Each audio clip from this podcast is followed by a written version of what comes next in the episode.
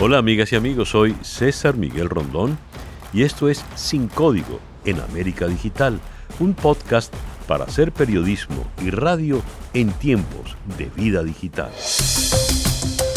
Para el día de hoy, una conversación con Camilo Pino, el autor de la novela Crema Paraíso, editada por Alianza Editorial. Camilo, bienvenido a nuestro episodio del día de hoy. ¿Qué tal, César Miguel? Qué gustazo estar acá. Yo te veo y te escucho. Y hay algo así como surreal, ¿no? De verse de repente partícipe de esto, ¿no? Magnífico. Un gustazo y un lujo. Además, estás de cumpleaños hoy. Hoy que estamos grabando este episodio, 9 de julio. Así es, y fíjate, no tenía nada planeado por eso de la pandemia. Y dije, oye, qué mejor regalo que una buena conversa con César Miguel, ¿por qué no? Y quiere decir que eres cáncer, y según lo que sé de los signos, tú deberías ser sentimental. Sí, sentimental y casero y tranquilo. Con la desventaja, me dijo una vez una astróloga de que tengo un ascendente en Escorpión, ¿no? Yo eso lo guardo como un secreto, pero creo que explica muchas cosas, ¿no? No te preocupes que yo soy Escorpio, ascendente Escorpio. Ah, bueno. Así que yo no me soporto. Y allí vamos, ¿no? No sé si sea por sentimental, pero en todo caso, quien presenta tu novela con un alarde por parte de la editorial para como gancho de venta es colocar en la portada, tapando tu intensa y aguda mirada, unas frases de Alberto Barrera Tisca, nuestro más laureado novelista contemporáneo. Y dice Alberto de tu novela Crema Paraíso: un relato veloz que sabotea todo lo que toca y dinamita la solemnidad de la literatura, la pompa de los cánones y de las cofradías. Yo asumo que esto es verdad. Yo disfruté mucho la novela y la leí como esto, como un cartucho de dinamita. Pero tú pretendías sabotear. ¿Y qué querías sabotear, Camilo? Mira, dos cosas, ¿no? La primera es que yo estoy muy agradecido con Alberto, no solo por la cita, que es el último gesto de muchísimos. Alberto nos estábamos recordando en estos días, fue profesor mío en un taller de poesía en bachillerato. Así de larga y de cercana es la relación, siempre pupilo-alumno, ¿no? Y él, lo que yo más le agradezco en realidad es que él abrió un camino, sobre todo con la enfermedad, que coincide con las publicaciones también de Federico Vegas y de Francisco Suniaga en su momento, de novelas muy íntimas, muy personales, más enfocadas en el aspecto narrativo y menos en el literario con L mayúscula, que nos enseñaron, que empezaron a tener difusión afuera, por ejemplo, y que nos dijeron que podíamos ser novelistas a nuestra manera, ¿no? Y para mí es un lujo que me lo hayan encasquetado en la boca, porque eso es lo que hicieron los de la editorial con muy buen latino, ¿no? Porque es una frase que debería ayudar a vender. Sabotear, mira, yo no me siento, y creo que pocos escritores, habrá artistas que lo hacen, no me siento a sabotear algo con un plan tan transgresor, ¿no? Ni mucho menos. Pero sí aprendí algo, y que quizás tiene que ver con lo que te estaba diciendo al principio, desde que comencé a escribir, y es que la mejor literatura no es la literatura con L mayúscula, sino la literatura con L minúscula. Es la literatura que nos expone, que nos lleva a espacios donde no estamos del todo cómodos, donde podemos hacer el ridículo, donde somos más humanos, donde no hay respuestas, donde nos reímos, donde podemos meter la pata y sacarla o no. Y tengo una tendencia además a llevar a mis personajes a situaciones extremas, y por allí puede venir aquello del saboteo, ¿no? Pero no hay una intención de saboteo para nada. Sí puede haber algo de provocación, pero siempre como un efecto artístico, como una manera de invitar al lector, de estimular al lector, perdón, para que se haga preguntas, para que se meta en la novela, para que él haga su propia lectura. Y para eso tienes que puyarlo un poquito. Pero sabotear, ¿cómo puede sabotear uno qué? Con un libro. A ver, cuando escribes esto, ¿qué tipo de lector tienes en la mente? si tenías algún tipo de lector en la mente. No lo tuve. El lector es una abstracción. En realidad yo creo que el primer lector que tiene este escritor, no sé cuál será el que tienen otros, es uno mismo. Uh-huh. Además es una trampa muy, muy extraña. Uno tiene que tratar de convencer, uno tiene que escribir y llegar a llevar la obra a un nivel en el que uno mismo la lea como si estuviera leyendo la obra de un extraño. O de otra persona. Cuando tú lees tu propio texto y se te olvida que lo escribiste, es cuando está listo. Eso suena muy fácil, pero eso toma muchísimo tiempo. El lector es una abstracción. El lector para mí es una abstracción. Yo no le pongo cara, ni mucho menos. Creo que es un trabajo muy individual, pero sí me voy provocando a mí mismo emociones que me gustaría que se reprodujeran, que uno nunca sabe. Al final es una apuesta. Dime tú a quién, si tienes tú una idea del lector cuando escribes. Fíjate tú, Camilo, estás cumpliendo hoy 50 años y yo voy a cumplir 67 este año. Es decir, yo te llevo 17 años. Cuando yo entro en el mundo del poeta Dubuc, tu personaje fundamental, yo conozco muy bien al poeta Dubuc. Siendo yo muy joven, yo pude patear esos bebederos por donde pateó el poeta Dubuc. Yo pude ir a la bajada, yo pude estar en eso que llamaban el Triángulo de las Bermudas en La Solano, que era donde se perdía todo el mundo en la llamada República del Este.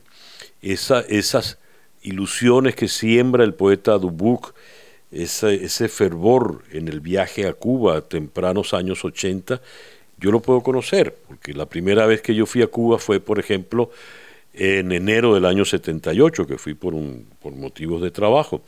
De forma tal de que cuando yo entré en los territorios del poeta Dubuc, yo me sentí muy a gusto, yo conozco esto, yo he vivido esto, y me reí mucho, porque cuando Alberto Barrera habla de la solemnidad de la literatura, esa literatura de ese tiempo era de suyo muy poco solemne.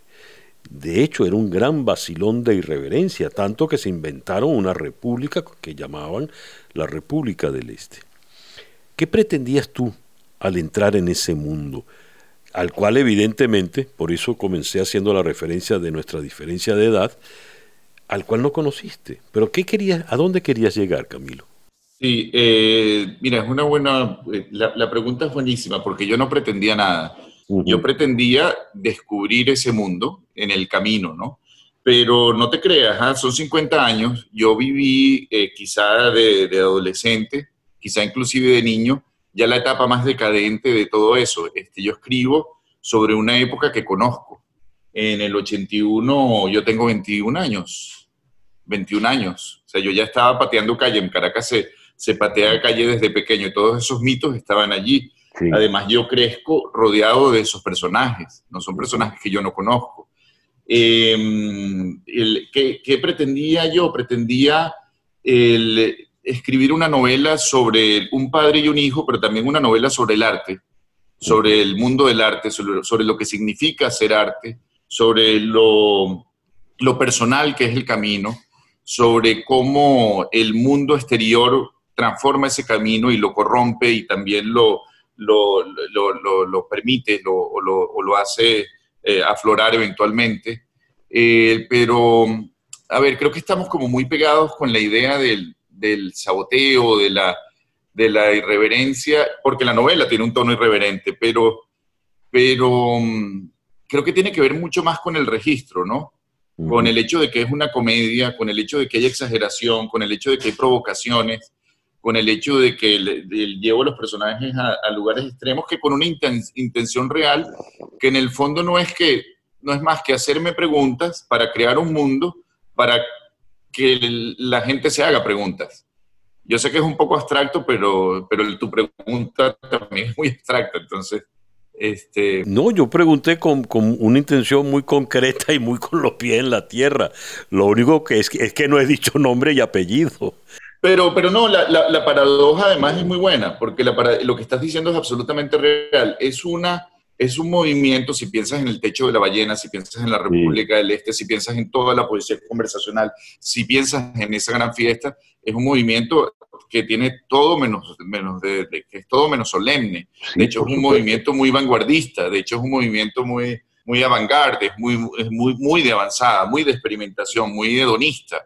Y ahí puede haber un contraste con esa palabra en particular, el saboteo del mundillo literario, pero también es un movimiento, como todos los movimientos, es un mundo en el que hay una élite, en el que hay unos mitos, en el que hay tabúes, en el que hay cosas que no se dicen o que no se deben decir, y que terminan transformando a la obra, que terminan transformando el producto de toda esa generación, de una manera u otra.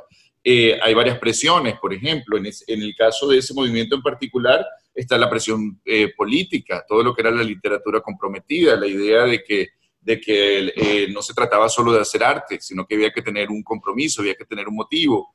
Eso le tiene un efecto sobre el trabajo, también está el éxito, que que yo creo que es universal, o la idea del éxito, que no tiene que ver necesariamente con una generación o con esa generación en particular, pero que sí tiene que ver con el arte, con todas las artes, desde un cantante hasta un artista plástico, hasta un escritor, o sea, la idea de qué es ser reconocido, qué es ser exitoso, y cómo el individuo lucha contra esa fuerza, pero en paralelo hay un mundo totalmente separado, que es el de la obra, y que tienen que estar separados, pero a la vez a la vez están en fricción constantemente. Hay algo, yo siento que hay un momento culminante en la novela. Uno conoce al poeta Dubuc reflexionando escondido en el baño de su casa porque la esposa no lo deja hablar. Ya eso es una situación muy irreverente. Y tan pronto él empieza a contar su vida, uno lo ve como un poeta muy mediocre, un poeta muy menor, un poeta que teme mucho de sí, inseguro como nadie, y de repente a medida que van avanzando las cosas es casi un aspirante al Premio Nobel de Literatura. Resulta que termina siendo, gracias al Instituto Postal Telegráfico, que nombre más antipoético no puede haber para un poema, que gracias a ese poema trascendental, él es uno de los baluartes de la poesía latinoamericana. Y todo arranca gracias a un viaje a Cuba. El momento crucial de la novela es cuando en un cóctel fortuitamente se topa con Fidel Castro, y Fidel Castro dice lo que le debe haber dicho a todo el mundo: gracias por estar aquí, la revolución le agradece a usted todos sus esfuerzos. Y el pobre poeta Dubuc solo se le ocurre decirle: de nada. Yo solté la gran carcajada porque además todo el mundo se le vino encima. Era un momento histórico para decir frases históricas y a él solo se le ocurrió ese gran lugar común de decir de nada. ¿Quién es el poeta Dubuc? ¿Quién es el poeta Dubuc? Bueno, está allí en la novela, ¿no? Y es una persona que está absolutamente obsesionada con el arte y con escribir un gran poema, y que termina dedicándole la vida a eso, pero es una persona que pasa de confundir éxito con calidad a entregarse completamente a la poesía, y a perderse en la poesía también, a perderse en las trampas de la poesía. Y bueno, ahí está el viaje completo en la novela, por lo menos esa es la intención, ¿no? Yo lo sentí como un hombre, me resultó muy tierno, pero muy tierno porque era muy ingenuo, o es falsa la impresión. Hay algo allí que es un truco que no inventé yo, que es un truco que se ha usado mucho desde el principio de la novela, pero que se puso muy de moda después de la modernidad, con Nabokov y adelante, que es el narrador no confiable. En realidad nunca sabemos quién es el poeta Dubuc, porque hay en realidad hay varios puntos del poeta Dubuc, inclusive desde su propia perspectiva. Nunca sabemos si lo que está diciendo es del todo verdad. El poeta Dubuc, sabemos eventualmente que está ya bastante avanzado en edad, está bastante viejo, puede tener un tipo de demencia o de Alzheimer, tiene delirios de grandeza. Entonces, inclusive cree que tiene ciertos poderes especiales, pero a la vez va narrando una historia que es absolutamente verosímil, ¿no? Entonces hay varios dibujos del poeta, hay uno realista y hay otro un poco más delirante, ¿no? Uh-huh. Pero ¿qué pasa al final del día? Que si tú haces esa pregunta sobre cualquier persona, no va a tener una sola respuesta. Si tú me preguntas quién es Camilo Pino, es un poco todas esas cosas, ¿no? Y quizás si yo te pregunto quién es César Miguel Rondón, tú me darás varias respuestas, no hay una respuesta única, ¿no? El poeta es todas esas cosas, también es el padre de Emiliano, con el que él tiene una relación de amor-odio, también es la persona pública, también es... Pero es sobre todo, si yo tuviera que rescatar a un personaje, es un artista enamorado de su arte y obsesionado con su arte, y que paga el costo y se termina llevando los beneficios de ese amor, de ese gran romance. Algo que me llama mucho la atención es que cuando vas a citar el éxito del poeta Dubuc, porque cuando te lo preguntaba es porque la primera impresión que uno tiene del poeta Dubuc es que es un poeta muy mediocre, pero de repente crece. Y crece inmensamente. Y crece, pero crece... No, déjame terminar la idea, por favor. Él crece a la venezolana. Es decir, el éxito está porque hasta Gilberto Correa recita sus versos en Sábado Sensacional. Es decir, estamos hablando de una dimensión absolutamente irreverente. Pero, en lo que yo me concentro es en lo que pasa adentro. Y lo que pasa adentro es una gran inseguridad que él va expresando constantemente y que se transforma en todo lo contrario. Y eso es muy común en los artistas. Los artistas tienden a pasar en un solo día, en el mismo día, de creer que son fallidos, que no sirven para nada, de necesitar apoyo, de necesitar reafirmación, a creer que son Júpiter-Saturno. ¿Y eso te ha pasado a ti, Camilo? Es muy... en el baño... En el baño donde se confiesa el poeta Dubuc. Exactamente, en el baño que es donde se confiesa el poeta Dubuc, sin lugar a dudas, y en un espejo roto también.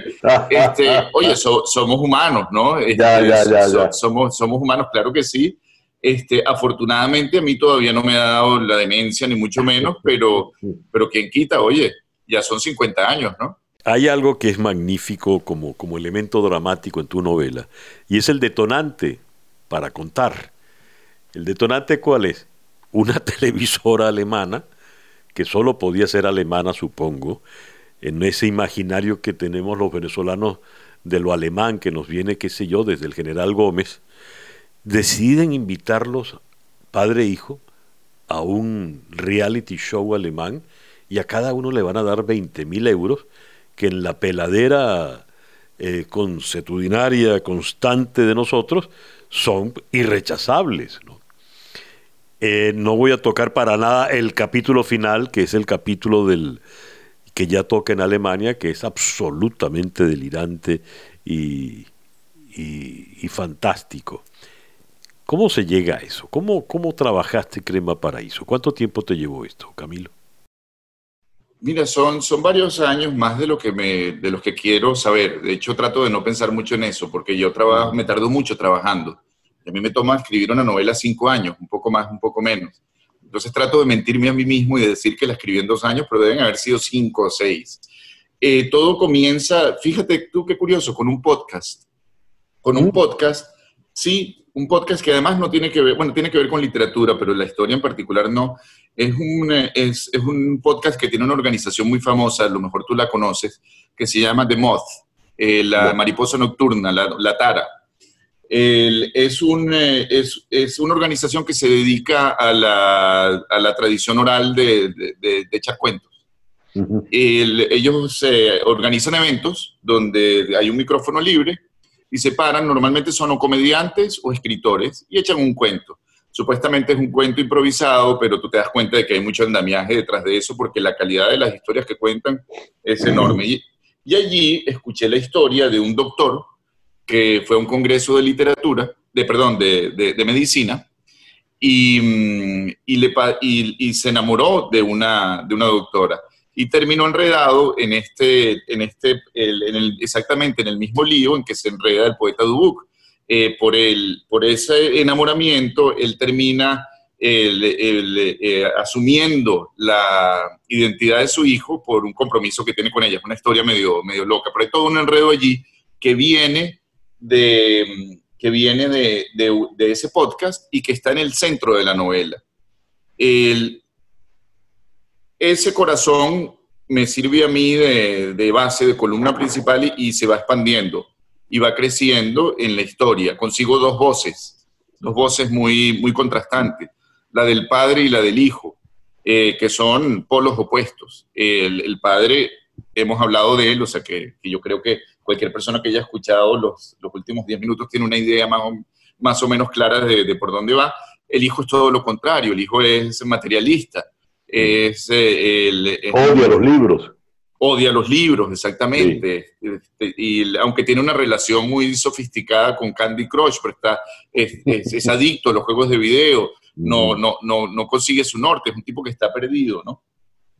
Y consigo esas dos voces, y luego siempre tuve claro que ese congreso iba a pasar en el pasado, y no sé por qué me lo imaginaba en Europa del Este, pero todo eso se empieza a transformar. Y me doy cuenta de que para que aquello funcionase, yo tenía que hablar de algo que me gustara y que conociera. Y a mí me gusta muchísimo los libros, y me gusta mucho la poesía, y me interesa mucho la literatura venezolana, y me gusta mucho ese mundillo. Además, lo que yo viví en mi juventud, como que lo tengo muy vivo, ¿no? Muy presente. Hay algo que me llama la atención. Es un libro que, sin querer queriendo, para usar una referencia muy a tono con la novela, ¿verdad? No habla de política, pero es una novela política. Fija posición frente a la Revolución Cubana. Fidel Castro queda prácticamente como un monigote, sin tú haberlo tocado para nada, ¿no? Fidel Castro dice exactamente, creo que las palabras que le pones a Fidel pueden ser textuales, ¿no? En fin. No te metes, no criticas un periodo de la literatura venezolana, pero te metes de una manera muy crítica en ella, cosa que es legítima y sin duda admirable. Y vuelvo al comentario que te dije, siendo yo muy joven pude conocer esos pateaderos de lo que entonces se conocía como el poetariado. Y doy fe de que fue así, de que era exactamente así. De manera tal de que es una novela que, con un tono muy reverente, muy de vacilón, se está tomando muy en serio las cosas sobre las que hay que reflexionar, que creo que es uno de los méritos importantes de la novela. Y otra cosa que quiero llamar tu atención, Camilo, es que, a diferencia de otros escritores de tu generación, que quizá buscando mercados más amplios, cosa que es legítima, empiezan a manejar un castellano un poco más sofisticado, un poco más universal dentro del lenguaje.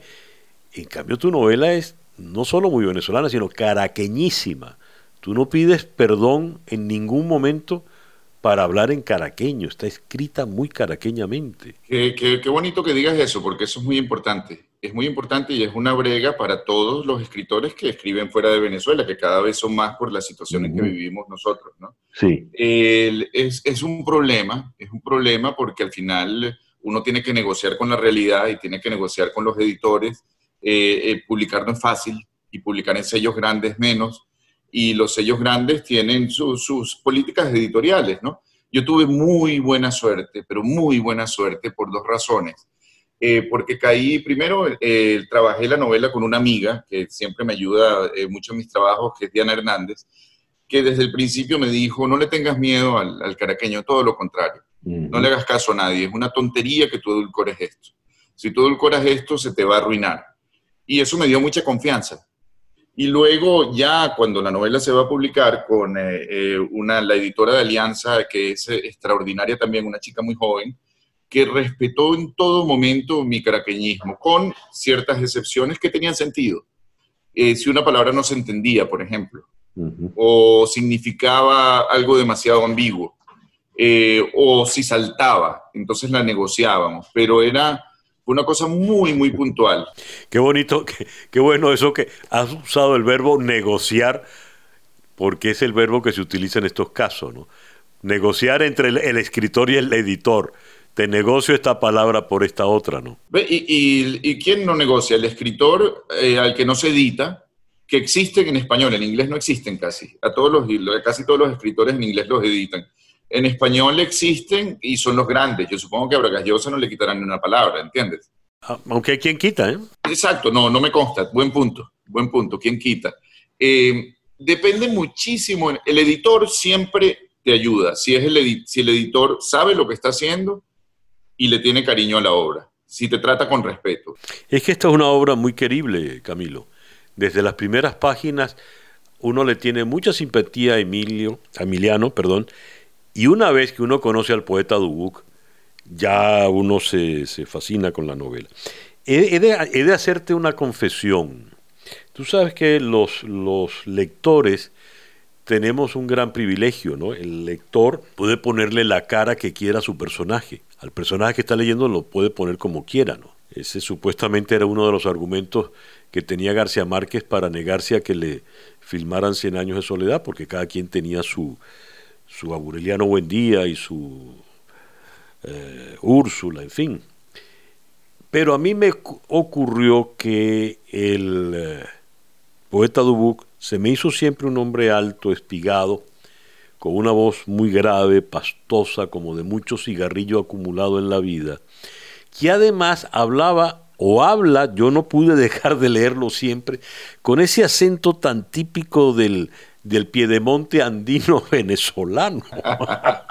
Qué bien, mira, físicamente él es muy vigoroso, eso queda claro, ¿eh? En muchos sentidos, porque no solo es un tipo delgado, es un tipo que camina, es un tipo que es fuerte y además tiene mucho vigor sexual y él está muy orgulloso. Se ufana de eso, sí. Se ufana, sí. Él, en teoría, es de Higuerote, pero su lenguaje es de cualquier sitio de Venezuela al final del día.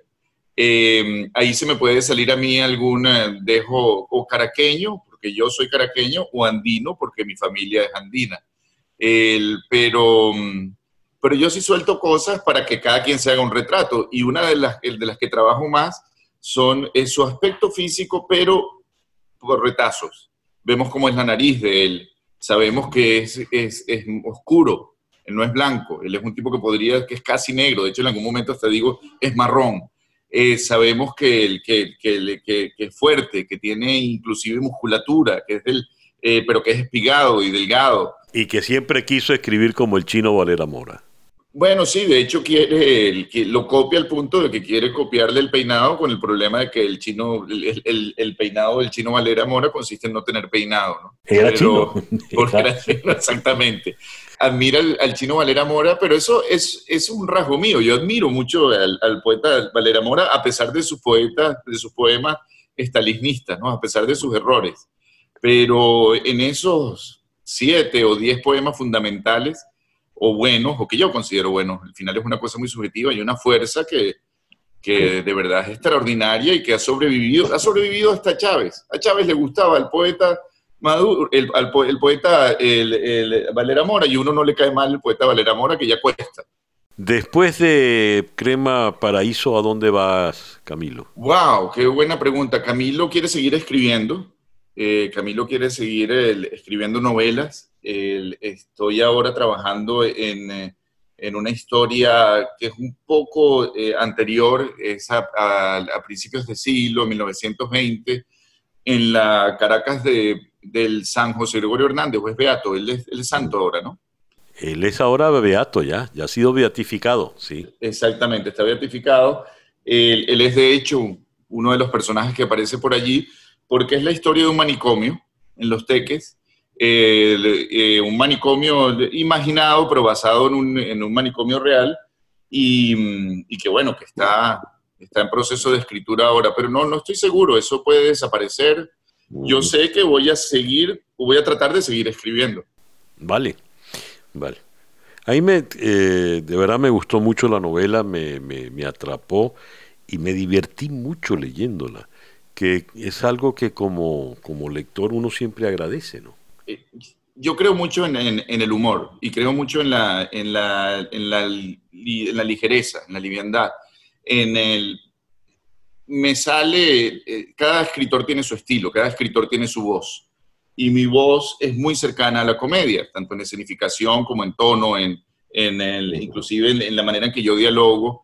Creo que eso me permite meterme en sitios que son difíciles. Yo creo que cuando uno se ríe puede entrar en territorios complicados, ¿no? Y es un camino que no se transita mucho, hay poca tradición, hay una tradición de humor en la literatura en general, del Cervantes para adelante. Pero empezando por Cervantes es que hay humor, ¿no? Bueno, no, está Shakespeare, que es contemporáneo, está Plauto, que le lleva muchos años, ¿entiendes? Hay una sátira, hay una historia de la comedia que es vieja, pero la novela nace de Cervantes, y efectivamente la novela nace del humor y de la sátira, porque una de las intenciones clarísimas del Quijote es hacer una sátira. Y yo creo que eso, el ejemplo del Quijote es el mejor de todos. Uh-huh. ¿Qué novela más cómica que el Quijote y qué novela más profunda que el Quijote no puede haber? Absolutamente. Hablando de las cosas cómicas, a mí me cayó muy bien el poeta Dubuc, sobre todo porque cuando le está yendo peor en la vida, asume la dignidad esa, déjame decirlo en términos del poeta Dubuc, del pelabola caraqueño, que hace de la dignidad un baluarte, ¿no? Y entonces al animador del programa alemán lo compara con Ray Conniff. Bueno, porque mira, en ese momento ya es lo suficientemente libre para decir la verdad. Antes sí. No lo es, pero ya de viejo, ya pasado, ya él puede decir lo que piensa. Y sí, es un tipo muy libre al final de su vida, al principio es un esclavo de sus situaciones. Camilo, de nuevo te felicito, ha sido una conversa muy muy grata y la novela de verdad la recomiendo ampliamente, es magnífica, es un buen retrato de estos venezolanos que somos, que vamos como por la cornisa, ¿no? Sin perder el humor ni la dignidad. Así es, no, gracias a ti por esta conversación y sobre todo por tu trabajo, ¿sabes? Por lo que estás haciendo ahora, porque te ha tocado ahora, por los venezolanos de la diáspora, que te vemos en donde estemos y te seguimos escuchando y sabemos que hay un enorme esfuerzo y lo disfrutamos mucho y nos ayuda mucho a encontrarnos, a identificarnos, a encontrar significado en las cosas. Gracias por tus palabras, Camilo. Camilo Pino, responsable, el autor de Crema Paraíso, editado por Alianza Editorial. Un fuerte abrazo, Camilo, y enhorabuena de verdad. Y bien, así hemos llegado al final de nuestro podcast por el día de hoy. Esto es Sin Código en América Digital, un podcast para hacer periodismo y radio en tiempos de vida digital.